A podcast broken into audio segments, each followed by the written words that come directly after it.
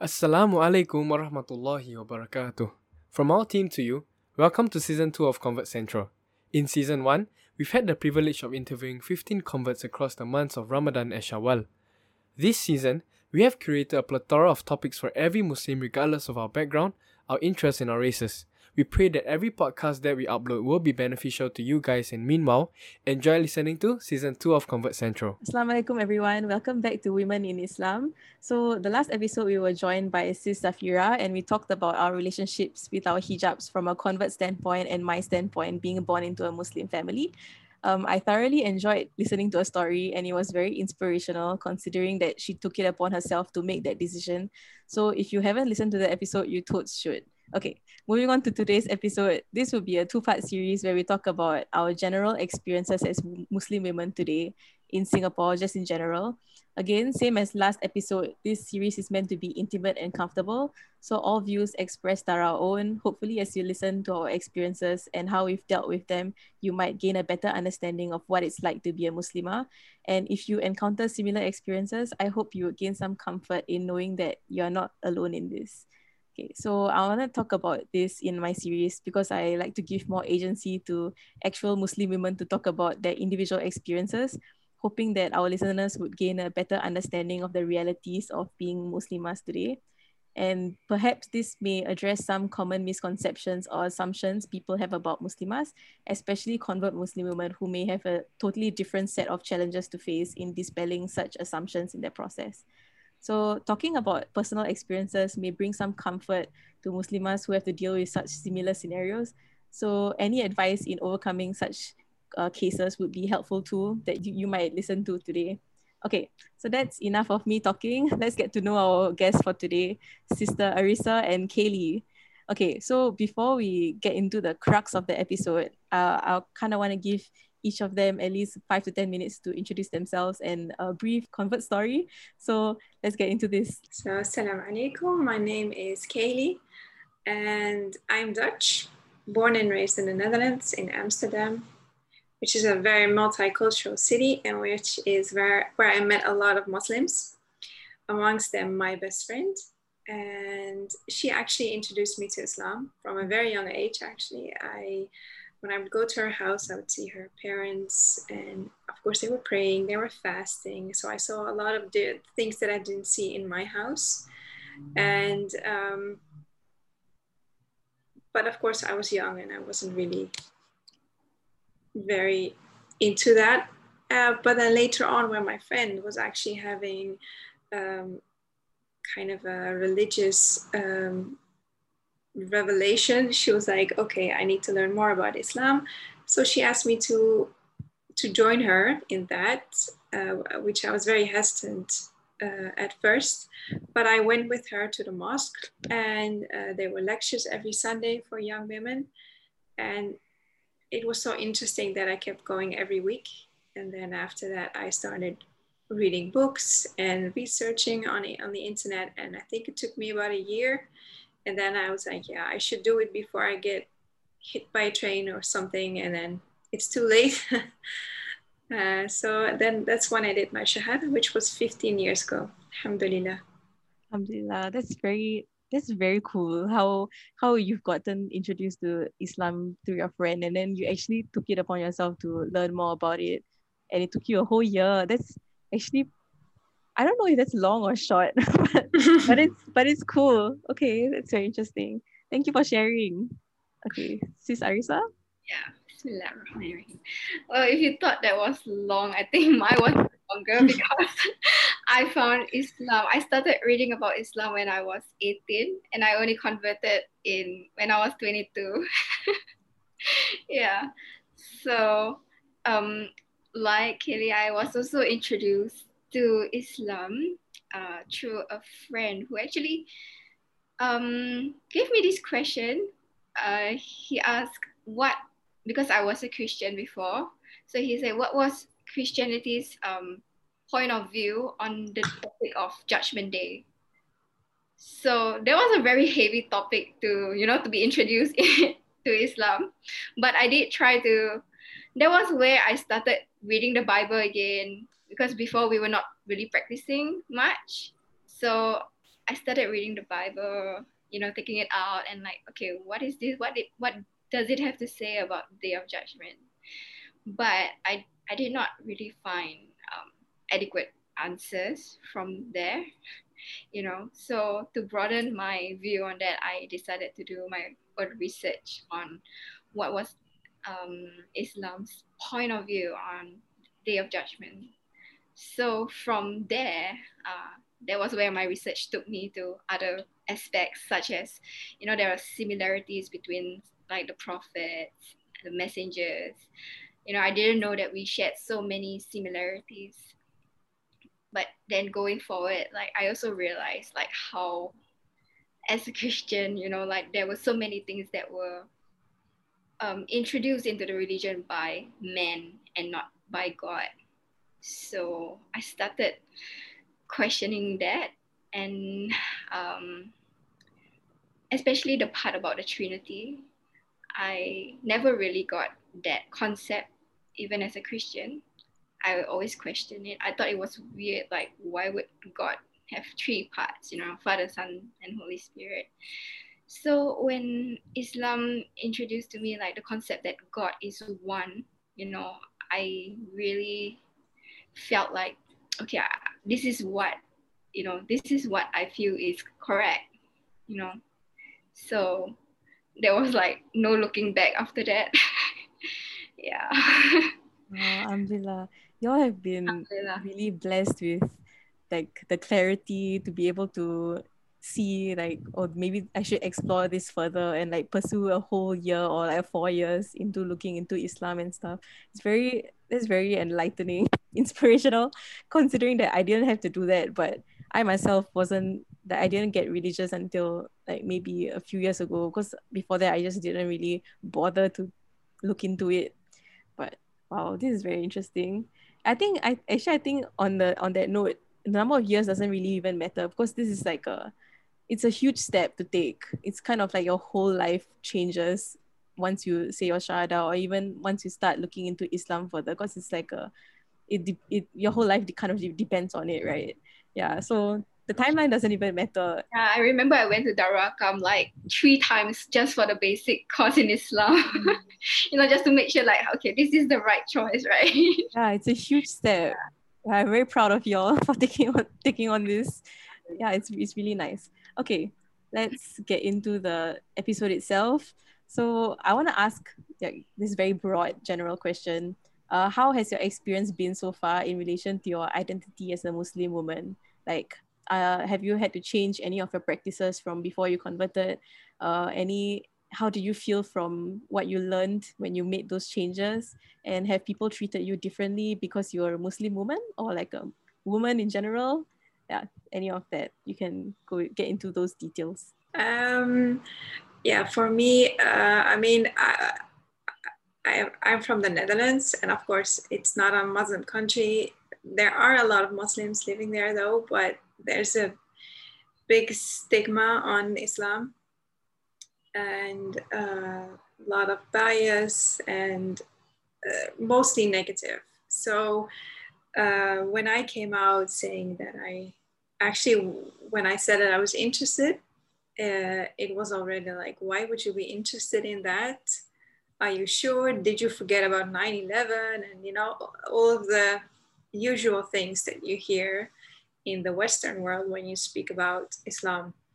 And um, I try to like brush it off, especially in the beginning, because you're not strong enough to and you're not knowledgeable enough to answer the questions that they're actually asking. And um, but then once I, I mean, obviously, once you make the decision to wear hijab, it's very obvious that you've that you're a Muslim, which is one of the reasons I actually chose to wear hijab immediately because I felt it was part of my identity. And um, so yes, of course, uh, I get a lot of questions as like, why would you cover up, especially living in a society where it's more normal to not cover up and to show as much as you can. And uh, yeah, that was and still is uh, a bit of something, yeah, something that people still question and don't understand. Um, but for me, it is um, it is actually a huge relief. Once I started wearing hijab, covering up, I felt like people were seeing me and hearing me, and not just seeing um, seeing the body, seeing the face, seeing the hairs, you know, seeing the beauty, just seeing me and hearing me. And um, I mean, I'm saying that, but also you kind of fade away because it's like, okay, so she's a Muslim woman. She it doesn't matter. She doesn't matter. She has no say. She has no voice.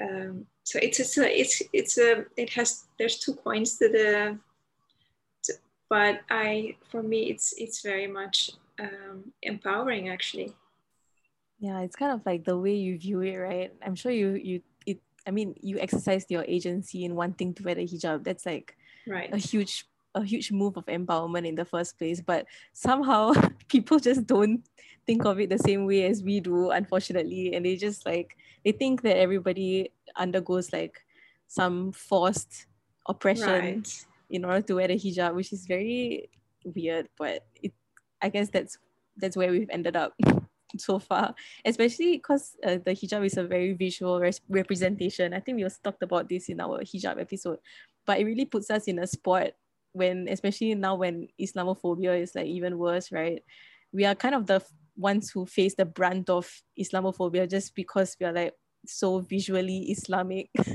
so, Absolutely. Yes. Yeah. Is it do you are you currently living in, in Netherlands now?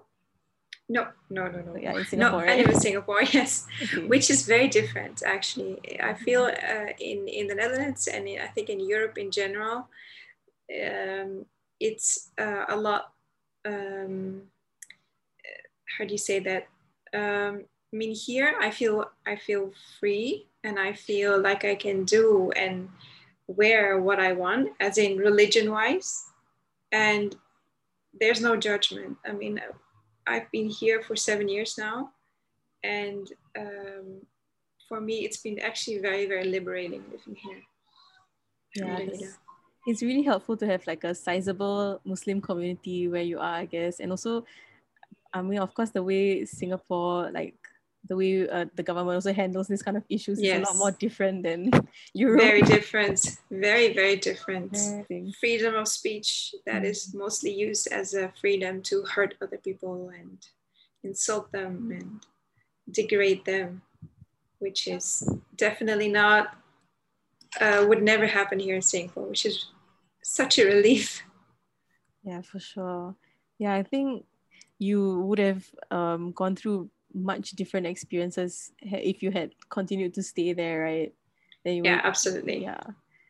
Oh, okay. So yeah, wearing the hijab was one of your lifestyle changes that you've had to take once you've converted. Is there any yes. other things that you've had to change, like the way you act or anything else? Uh, yes, I've because I especially once you wear hijab, it's very much you have a responsibility because it's like you uh, you're like a walking sign for Islam. so um, you should always be very conscious of what you do. I mean, it, it, it, you should be that way anyway, because we all know that Allah's watching everything that we do and everything we say. But uh, wearing that, you know, just being like a, a representation of, of your religion is it's a big responsibility and it makes you very, very aware. And I think it makes us act more responsible. Yeah, for sure. I think I also went through that because uh, I remember last time when I when I was hanging out with some other Muslims, right? They used to comment whenever they saw like a hijabi like laughing really loudly or like acting as like a nuisance or something, she's always the first one to get criticized because she's wearing a hijab, right? It's very easy to be like, oh wow, how can a hijabi act like this in public? Which is right. quite sad that we have to go through such scrutiny. But I guess in a way, when we put on our hijab, we also have to kind of um, we are more self-conscious of how we have to act because we are Muslims, right? So that makes Yes. yeah, that makes sense. Um, how about Sis Arisa? I, I agree about that. Uh, definitely, you know, because you're you're the one upholding the religion. Like you know, unlike our revert brothers who do, are not that conspicuous when they revert. You know, like our sisters where we don the hijab, is like okay, everyone, everybody like there's a big huge signboard on your head saying like, look, I'm Muslim. You know, so subconsciously or consciously we are like, okay, we have to be aware of like what we do, right? But okay, so a lot of lifestyle changes for me. I mean, Islam itself is a way of life. So it's not just about prayers or fasting or going to the mosque. So it, it encompasses like your whole lifestyle. So, you know, whenever it comes to making a decision or a plan, you know, once I became Muslim, I just became like more uh, conscious, like, and think, okay, I'm gonna be doing this. Like, I had to schedule my outings and my plans around uh, prayers, you know. So, hey, I cannot meet you at this time. I gotta meet you after or, yeah, okay, like, or where am I going? Like, is there a place there to salat? You know, is there a musalla there? Uh, I'm more aware of like what I wear. You know, like, okay, is this covering up properly? You know, can will I be able to pray in this? Yeah. And I think eating out with friends was also kind of a challenge, especially when I hit out with like my non-Muslim friends, because um, I kind of feel bad when they had to conform and go out to like restaurants or cafes that had to conform to to be halal, you know. So I did kind of lose quite a bit of friends, you know, because you know you don't get asked out to certain places anymore once you're a muslim. They're definitely not going to ask you to go to the clubs you know. So yeah that was a, quite a huge lifestyle change. But i think like one of the biggest challenges was um, uh, my parents because it took my mom especially uh, quite a long time to accept my decision and i think one of the biggest aspect was the hijab because it was there for her to see, you know. So I don't know why, but um, she seemed to be more accepting, or maybe not just her, but everyone. It was like more accepting of them to see us dressed up in like short skirts and like you know short dresses rather than modest clothing you know you get you get like remarks such as like oh you know those clothes make you look so frumpy or like why you dress like a bag you know so I think in the past, like we would, I would, you know, maybe use like your beauty to get what you want. Okay, like okay, career wise, you know, you just wear something short, and the bosses will be like, oh, okay, like this girl looks good and presentable, and all. We we should hire her. But you know, now that you wear hijab, you're like more valued for the way you, your intellect, you know, your opinions, your education, like who you truly are as a person so i feel like a sense of fulfillment you know like not just because i'm submitting to the rules of allah subhanahu wa ta'ala but also like i'm respecting my body. I'm no longer a slave to like the rules of like liberal modern fashion you know how people perceive beauty to be you know by modern standards. So i felt like okay i was chasing like this there was no purpose in my life before. Like i was just chasing a senseless mirage and you know like now that now that I've converted like I feel like okay there's a sense of purpose in the way I live. And yeah I'm just like I feel free and empowered like you know because I'm free from the the need of being accepted by by others. In now my priorities are are right. You know alhamdulillah I hope inshallah I hope they are right you know that we should be submitting to Allah first you know Wow, thank you so much for sharing that. Yeah, actually, you brought up a few interesting points, like how you talked about now you have to think about how how you're gonna pray when you go out and stuff. You know what? This is actually specific to women because guys can pray like almost anywhere, right. and it's a lot easier for them. Somehow, it's a lot easier for them to like find places to take wudu and they can just like pray on the streets or something. Somehow, Right. it's just like a lot harder for us to find places. We have to find like a room or something Yeah. So that's a additional point, right?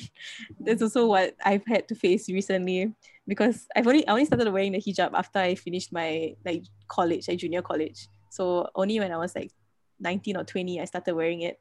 So ever since then, I've been more conscientious with my prayers as well. so that's when I realized that it's just really hard for us to pray outside. Something I didn't realize before. yeah. So that's the thing. Yeah. And also you mentioned that you you had to re-evaluate your friendships with people because certain groups of your friends um obviously they treasure certain practices more than others. Like like you, you mentioned clubbing and drinking and stuff that's I guess it's quite sad. But then again, in like the grand scheme of things, you know, you have to prioritize your religion, right? It happens. Uh. That was like one of my fears also when I after I started wearing hijab, I was scared that I would lose friends, which was a huge deal breaker to me. But I realized after a while that it really shouldn't matter because your friends aren't going to uh, answer for you in the hereafter, right? It's going to be you. So you have to take ownership of your of your own choices. Yeah, right. that's a good point. And you also mentioned your your issues with having to overcome your challenges in conveying your your desire to turn to Islam to your parents, right? Yes. So you've had to deal with a few different social circles in your journey. MashaAllah, you got through all of it and you are here today practicing. So congratulations. yeah, it's really good. And thank you so much for both of you for sharing your uh, insights on how you had to deal with lifestyle changes.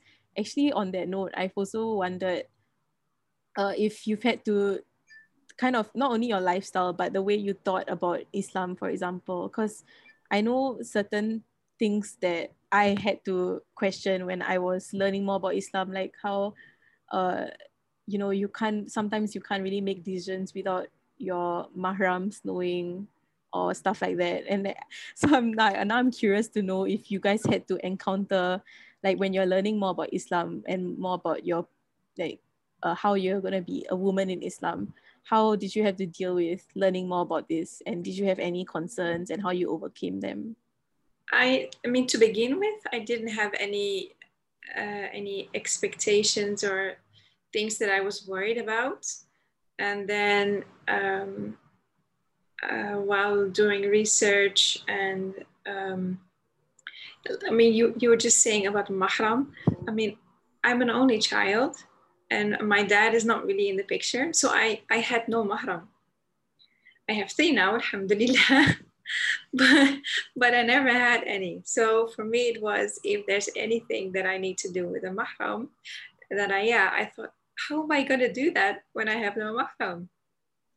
But then, of course, you learn that you can. You can, there, there are other ways that you can, you know, it doesn't have to be blood, and you can make sure that you have someone that can function as a mahram for you. But yeah, no, that was maybe one of the things. But apart from that, I think um, not really. And the only, the only thing is that um, like what you see in a lot of um, um, like where I'm from. So we had a lot of um, Moroccan and Turkish uh, uh, Muslims, and of course, I think also here, I think it's everywhere. Um, once um, a lot of Islam and culture gets mixed up, mm-hmm. and then it's hard to, to, to see what it, what's Islam and what's actually the culture. So before actually uh, learning about uh, Islam, of course, you, you see the Muslims in, but you don't realize a lot of what they do is actually culture and it's not Islam. So maybe things that uh, in the beginning I thought, oh, I might have some trouble with this, like the way the, the difference between men and, and women and like men are allowed more than women or stuff like that. But then once you actually do your research you find out that it's there's a lot of nuance and that's it's not so black and white as you as a lot of people think especially non-muslims that are viewing this as well. So i think that was for me that was the only thing that i in the beginning i, I was i was a little bit worried about but alhamdulillah i know better now Alhamdulillah. How about Sis Arisa? Um, yeah, I think I think the part about uh, where the, where Sis mentioned about culture and religion, I think that's a really big thing here in Singapore actually, because you know Singapore has like this Malay dominant Muslim community, so yeah, I often get stereotyped as you know or assumed to be a Malay, like when I wear the hijab. I don't get that. yeah, like they will start speaking to me in Malay. you know, and then if you don't speak Malay, they, they, they assume that you're just being stuck up or something. oh wow. yeah. So yeah. when you tell them, oh, I'm, I'm actually Chinese, then they they'll just assume, oh, okay, so you converted because you married a Malay. Yes. That's the biggest, the biggest prejudice they have of, you know. But I think men, men, men face the same though. Is that if you're converted, oh, you must, you must have married, you know, you must have a, a, Muslim spouse or a Muslim uh, boyfriend or girlfriend or whatever. And it's it's always the first thing that they ask you or that they assume is why you converted to Islam, which is ridiculous. Isn't it a bit it's sad? easier for them to accept that they, you know, that we married someone. I mean, we converted out of marriage instead of, you know, finding it out on our own. right.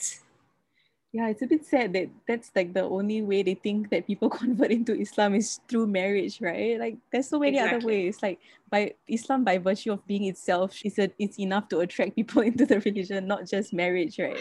Right and I think even there's no such thing as converting for someone else because I like uh, sis said it's it's a lifestyle and it's not a lifestyle that is easy if you don't believe i actually really believe. I mean how how can you you know how can you go through the rites without actually believing in it? So I always think it's a ridiculous assumption but yeah it's it's there and i think it's always going to be there yeah it's hard to get rid of such right. ingrained like stereotypes and assumptions right and you mentioned about being mistaken for being a Malay. I get it too. And it's really strange for me because like I clearly don't look like a Malay person. but you know, it's just the hijab. Like before I was wearing the hijab, I never was, I've never been mistaken to be a Malay. But for some reason, after wearing the hijab, people just think that Islam equals to Malay, which is yes. just like or Arabic. Because yeah. I get confused. People ask me if I'm if if I'm because my I mean obviously I have no Malay features. but but they will ask me I mean, because I have my the color of my eyes is light, so they they usually issue assume I am either Turkish or from Lebanon, because there's there's no such thing as a Western or like a, a European woman being Muslim. The the concept is still lost on them. this is like a very this is a very like Singapore specific kind of experience what we're really. going through. I think it only happens in this part of Asia, actually. yeah, probably like Southeast Asia, right? Because majority are either Malay or Indonesian, I guess, right? Probably, yeah, that yeah. makes sense. It's also the way the way we've learned about multiracial, multi-religious. You know, Indian is Hindu and Malay Malay is Muslim, that kind of thing. So I get that. I understand how you feel about that. Okay, so I think we've gone through how we've uh how we've had to change some of our lifestyle uh, after conversion and how we've had to deal with such issues as being Muslim women. Actually, when you brought up the culture issue, that's what I wanted to bring up in the next section because we're going to talk about assumptions and misconceptions. So that's a great segue. Because I wanted to talk about, I feel like that's a huge other issue, right? Which I've also come to realize after looking into Islam more, is that some of the things that I thought were Islamic were, was actually not. It's just like Indian Muslim practices or like Indian practices that were kind yeah. of into the religion for some reason. And I think that's like a huge other thing to deal with, uh, which you guys might have. I'm not sure if you guys might have to deal with that because y'all were from uh, Western and Chinese, right, backgrounds. So actually, I'm kind of interested to know more about that as well. So, okay, so, thanks to the great segue brought up by Sis Kelly, we can end our first part of Women in Islam today. In the next episode, which will come out later in this week, we will talk about culture, more about culture, some advice from the both sisters about how to deal with conversion, uh, more in depth experiences on how we deal with misconceptions and assumptions that people might have about Muslim women. And we'll kind of wrap up our entire series in the next episode. So stay tuned. Thank you so much for listening. I hope you've gained a lot from this understanding about women in Islam. And we'll see you in the next episode, inshallah. Thank you so much for tuning in. Assalamualaikum.